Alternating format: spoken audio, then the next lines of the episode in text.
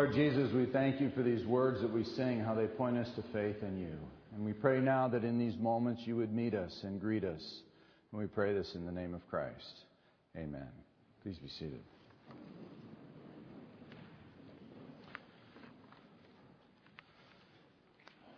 In about uh, five days, my wife and I are going to get in the car and we're going to take our oldest daughter to Whitworth College. It's her first year. And I think we're going to probably run into the trips there on our way, or at least there on campus. And you know, over the last few weeks, uh, memories have been going through my mind as I think about the times that I've shared with my daughter over these last 18 years. And I can remember times on the sand, building sand castles, and I can remember uh, watching her musical performance. I can even remember coaching her first baseball team. One memory, though, that sticks uh, very vivid in my mind is a memory I have uh, driving her when she was five years old to her preschool.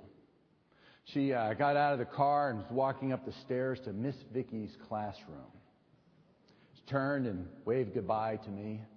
And at that moment, I took a snapshot in my mind's eye because I knew that there would be a day when I would be taking her to college. And she would turn and she would wave goodbye only then I wouldn't be back in the afternoon to pick her up. now, uh, my questions these days are a little bit different than my questions were then. See, back then I was wondering uh, when's the day over? Who's picking her up? Are her teeth brushed? But these days I'm asking different questions. I wonder in these last 18 years, what has she learned from me? What kind of role model have I been for her?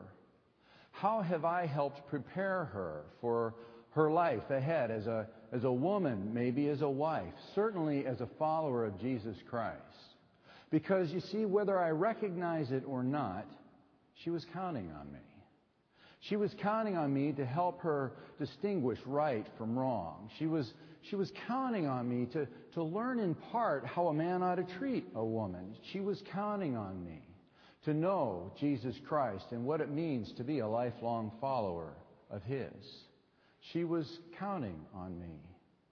And uh, there are many people, it turns out, that are counting on me these days, but I wonder as we move into this message today, who's counting on you? Now, as Paul is writing this letter to the Romans, the Christians there in Rome, uh, Paul's writing it to an audience that was no longer asking that question. You see, because it had been very hard on them to be followers of Jesus Christ. They'd fallen on tough times. Hardship and persecution were uh, making it very difficult to be a follower of Jesus in those days. And so many of them were giving up on Jesus, and they were giving in to anyone or anything that would help them get through those times. Now, uh, we don't experience much in the way of persecution these days in the U.S., do we? But life can get hard. Life gets hard when the people close to us suddenly turn sick or tragically die. Life gets hard when in marriage we're beating each other up more than we're building each other up. Life gets hard when the projects we're working on fall way behind schedule, or maybe the relationships we're in, the people at work, or, or the politics become just too much to bear. Life gets hard when the financial pressures uh, build up and we wonder how we're going to make the house payment or if we're even going to be able to get groceries for the month. Life can get hard. And hard times tend to produce within us a, a reflex reaction that either causes us to pull back where we intentionally avoid the circumstances that we're in, or they cause us to jump forward and do whatever it takes to solve the situation that we're in, no matter what.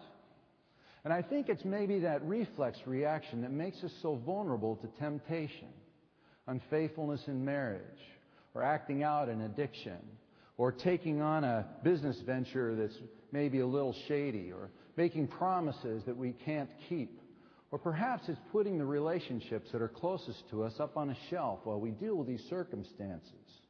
Until the day when we realize, though, that it's too late and we can't any longer take those relationships down to dust them off.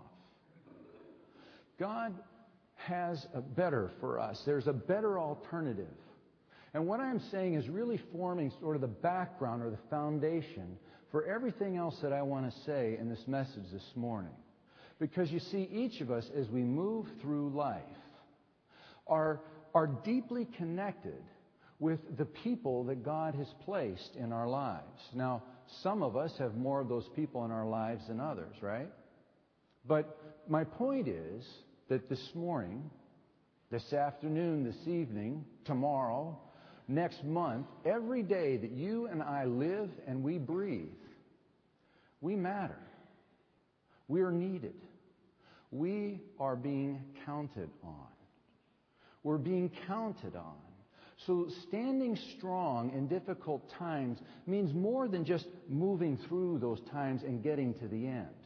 What standing strong in difficult times being, or as Paul would say, being a conqueror, more than a conqueror, means moving through, getting through those difficult times with our marriages intact, with our integrity undamaged, with the relationships we have with our kids and, and maybe our parents, keeping those still strong. That's what standing strong in, in difficult times means. Because we have influence. We have influence over a network of relationships that God has given us in our lives. So, really, the question that I am asking this morning as we move into this message is a question about influence. Who's counting on you? Now, as Paul uh, moves us through this passage, really what he's giving us is a map He's giving us a map for how to move through the maze that life can become when uh, it gets difficult. And the map is really an acrostic I uh, developed for mind and attitude and purpose. So I want to go through each of those mind, attitude, and purpose. And the first thing I want to say is that we stand through difficult times when we keep our mind focused on Jesus and not on our problems. Now, the more time we spend focusing on how big our problems seem or, or how uh, unmanageable our problems seem or how unsolvable our problems seem, the more time we spend focusing on that, well, then the bigger those problems become and the more helpless we feel. But the more time we spend focusing on God and what we know to be true about God, well, sort of repeating those truths in our mind, then then we become empowered. And the more hope we feel. See how that works? Now, in verse 28, Paul says, And we know that in all things God works for the good of those who love him. And see what he's doing here. He's taking the, the thing that we know. We know, and he's, he's pointing us towards God. We know that in all things God works for the good of those who love him. Paul is trying to get our attention, to get our focus, and to get us focused on God and the truths that we know about God. Now, one of our reflex reactions when we're going through difficult times is to begin to doubt God, is to begin to wonder if God's paying attention or if He even cares at all, right? We begin to wonder that. And, uh, and, and, and uh, in this passage, God isn't promising that He'll keep us out of difficult circumstances. What God, and God isn't promising that when we're in difficult circumstances, He's just going to make us feel all good and comfortable. What the promise is here is that God will work for our good. That God will work for good of those who love Him, who have been called according to His purposes. Now, Paul's own life story was filled with difficult experiences. But you know, in each of those experiences, God met Paul with his promised goodness. So much so that by the end of Paul's ministry, he could write these words. He could say, You know, I know what it is to be in want and I know what it is to have plenty. Truth is, I can do, uh, I, am content in each and every situation because I can do all things through Christ who strengthens me. You see, God didn't promise Paul that he'd keep Paul out of difficult circumstances. What he did promise is that he would work for Paul's good. And following Jesus didn't mean that Paul would be exempt from difficult experience, but what it did mean is that Paul would have the opportunity to see and experience God's promised goodness at work in his life. Now, uh, I have a friend that's starting up a ministry on the east side. He's been uh, working at this for about a year. And it's been a long haul for him as he's been trying to build up relationships with supporters and put together a board and sort of win people's confidence in his vision for ministry.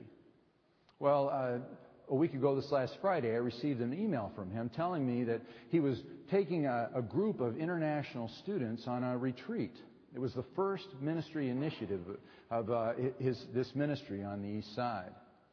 And uh, he was asking me for prayer. Now, this was a big deal. This, he was laying it on the line. He was laying it on the line with his supporters. He was laying it on the line with the board. You know, they, they had the first time, this was the first opportunity they had to see if, if, this, if this ministry was really going to take uh, effect, if it, if it was really going to do anything. So I sent this email out to a, a number of uh, pastors and Christian leaders that are forming a network here in the Bellevue area, and, and we prayed for him. Well, uh, this is what he wrote for me. He said, uh, This is a new frontier for me, and I feel a little out of sorts in how to communicate, how to befriend, how to care for these students. But I am looking forward to seeing God do his thing. Isn't that great? I'm looking forward to God, uh, uh, seeing God do his thing. Well, uh, we prayed, and Monday I heard back from him, and it was a big yay God. He said, I was amazed at these students. I was amazed at how they worshiped and how they listened to Christ's message of hope as it was translated in English, Portuguese, and Spanish. I was unprepared for their passionate worship. I was brought to tears as the songs were sung in several languages. And we had one student who committed his life to Christ, but many others left with a new beginning. All I can say is that all that attended were blessed by God's presence and my ministry will never be the same. Isn't that great? God did his thing. God did his thing in that fellow's ministry. You see, by keeping his mind on Jesus, he stayed encouraged and he stayed focused in that ministry. And the same is true with us. If we keep our mind on our circumstances, then we can become overwhelmed, we can become discouraged, we can become even conquered. But when we put our mind on Jesus, well, then that encourages us and we find peace and we find strength for the difficult situations that we're going through. Well, hard times can either make us or break us, can't they? And it's not what happens to us, but it's how we respond to happen that uh, how we respond to what happens to us that matters.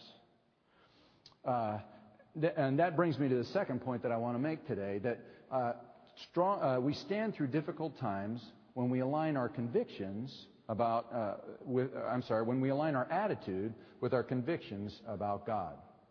Now, you've probably heard it said that, uh, you know, attitude determines our, help me out, our altitude, right?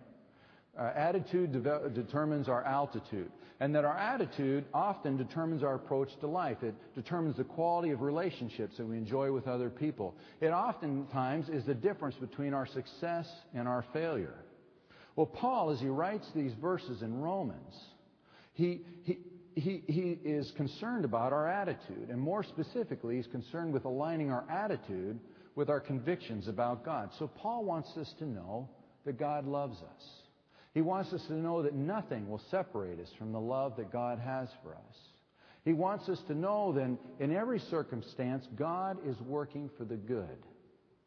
Now, aligning our attitude with our convictions, we rely on God. We rely on God's grace. We rely on God to provide us strength and wisdom, to provide us for everything we need as we're going through that circumstance. Aligning our attitude with our convictions, then we we uh, trust God. We trust in God's love for us. Trusting that even though our, our love for God may be wavering, God's love for us still remains strong. And trusting that even though our grasp on God may be a little lifeless, that God's grasp on us is firm, unwavering. Aligning our attitude with our convictions, we accept the circumstance that we're going through, even though we may not be able to understand why accepting that God, in the middle of this, is somehow going to work for good. Now, about a year ago, I uh, met with a couple who had married 10 years prior, and they'd come to me because their marriage was in a lot of trouble. Her story was that he was in an emotional relationship with another woman, and that he was never around the house, that he'd left all the parenting up to her. His story was that she didn't care about him, that she was depressed all the time, and all she could do was uh, worry about and care about their son. And together, they were caught up in this endless cycle of, of blame, of self pity, of anger, of resentment that just kept going around and around. And we began to talk. We talked about a number of issues. But one of the things that I asked of them was to love each other. Now, not with that emotional kind of love, but because that love was gone. But what I was asking of them was to love each other with a Christ like kind of love. A love that is a verb, a love that is an action, a love that gives, a love that sacrifices, a love that is an attitude. Because, not, not love that is the emotion, because the emotion of, of love will, will come back later. Well, I gave him a number of assignments, and the first assignment I gave him was to give up that emotional relationship because you can't work on your marriage and have your heart wrapped around someone else. So uh, they began to, to work on a number of different issues, and the second time I saw them, they were listening to each other a little bit better. You know, there was a deeper level of understanding. There was empathy. The third time I, I uh, met with them, uh, they'd started a regular date night, and they were enjoying it. They were having fun. The last time that I met with them, they looked a lot like that couple that I first met with as they were going through premarital counseling. You see, an attitude of love had replaced that attitude of self pity, of blame, of anger, of resentment. And they were emotionally in love again. Now, the couple had the freedom to choose their response. And what they chose to do was the one thing that they could do not try and work on each other, but rather work on their own attitude, to work on their own approach. And bringing their attitude in line with their convictions about God, they trusted in God and relied on God. They chose to act in a loving way toward each other. And then as a result, the emotion of love returned to their marriage. Well, uh, we stand in difficult times when we keep our mind focused on Jesus, not on our problems. We stand in difficult times when we align our attitude with our convictions about God. The last, uh, the last letter of this acrostic map is uh, we stand in difficult times when we live with purpose and keep the end in mind. Now, God created us for a purpose, and Paul gives us a glimpse of that purpose in verse 29 when he tells us that what God is trying to do, one of, one of the purposes that God has in our lives is to change us, to, to, tra- to uh, slowly transform us to become more and more like Jesus, to spiritually grow us up into the person of Jesus. Now, God's ultimate gift for us is not our success or sense of fulfillment in life, uh, a, a sense of happiness. What God's ultimate goal for us has to do with is character development. It's character formation. What God wants to do is to help us become more and more like Jesus to the people who live around us. Now, uh, God uses hardships often to form that kind of character within us. Uh, but in order to do that, we need to keep the end in mind. And by that, this is what I mean. Maybe a little exercise to help. To start by thinking about the kind of person you want to be by the end of your life. To, to ask yourself some, some questions about what would people say, your, your friends, your neighbors, your, your family members, the people who are closest to you, what would they say about you if you weren't around anymore? You know, what would they say about, your, about you at your memorial service? Or how about the, some of the people that matter to Jesus' heart as well, like the poor, the spiritually lost? What would, what would, what would they say about you? What are you doing today that will impact what they say about you then? Now, uh, to live with purpose is to understand that what God is doing is that He's trying to, to change our character, to work on our character so that we become more and more like Jesus. So to live with the end in mind means to develop in our own mind a clear understanding of the, the kind of character that God is trying to develop in us. Sort of like 1 Corinthians 13. You know how that verse goes? Love is patient, love is kind, it does not envy, it does not boast. Or maybe a, a Galatians 5 kind of character, or uh, fruits of the Spirit, or joy, peace, patience, kindness, self control. All those kind of look like Jesus, don't they? So to have the end in mind means to take that image, that, that kind of character, and to put it clearly in mind so that we can then intentionally take the steps that will more and more display the character of God, uh, the character of Jesus, as we move through those difficult times. Now, uh, one of my best friends made some some very bad decisions, uh, business decisions, a number of years ago, and he invested some money that really wasn't his to invest. And it started a landslide in his life that ended up with him losing his job, his business, and his marriage. Well, he was devastated, absolutely devastated. His first turn was to go to his church. He started attending regularly. He, uh, boy, he just any Christ-centered message that he could get his hands on, he, he listened and he prayed a lot. He, he started to focus less on what his ex-wife was doing, and he started to focus more and more on the one thing that he could do something about himself. And so he started to focus on his own character defects. He shared and confessed with his wife about what he had done wrong, and he confessed with a number of his friends the same kind of thing, what he had done wrong. Well, uh, within about a month uh, or two of uh, after he was unemployed, he, he got an employment opportunity from a, a, national firm. He prayed about it. He uh, felt led to take it, and uh, and so he accepted the position. It was a mid-level position pretty humble circumstances for an ex-CFO of a fairly successful business, particularly one that he owned. But, you know, his, his newfound integrity and his hard work ethic, it began to win loyalty among his employees and among his employers. And today, he is, uh, he has a very significant position in the company. He has a reputation of being a man of integrity he has a, a new relationship with his kids, and I even hear that he's thinking about starting to date every once in a while. Well, keeping his eyes on Jesus and not on his problems, it gave him hope, even when it looked like he'd lost about everything. Bringing his attitude in line with his convictions, he could work on the one thing that he had control over himself, and then he could trust God for the rest. Keeping the end in mind, he, uh, he, he, he began to, uh, he acted in a way that was consistent with the character that he believed God was growing in him. And although he initially let the people down that were closest to him, today he has new influence. He has a, a, a new, uh, new relationship with his kids and the people who are closest to him. See, he followed the map. God doesn't promise that we would be exempt or kept out of trouble for the rest of our lives, but what God does promise is that He would work in our troubled times for the good. And He proved that on a hill outside of Jerusalem called Calvary. It was there that God took the cross, which was an instrument of human pain and torture, and He made it into the gavel with which He, he uh, proclaimed our liberation that when Jesus died on the cross, God proclaimed the judgment that is on us all, not guilty. Romans 8 starts with there is no condemnation for those in Christ Jesus, and it ends with nothing will separate us from the love of God that is in Christ Jesus our Lord.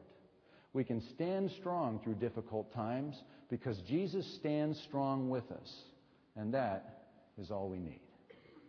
Heavenly Father, we want to pray and thank you we thank you that you are a God who is with us, that you are a God who is for us, and that even in difficult times you are shaping and you're forming. And, and Lord, nothing will take us out of your purpose and your plan for life. Lord, we pray that this morning you would encourage us and that, Lord, you would shape us. And we will give you the praise. In Christ's name, amen.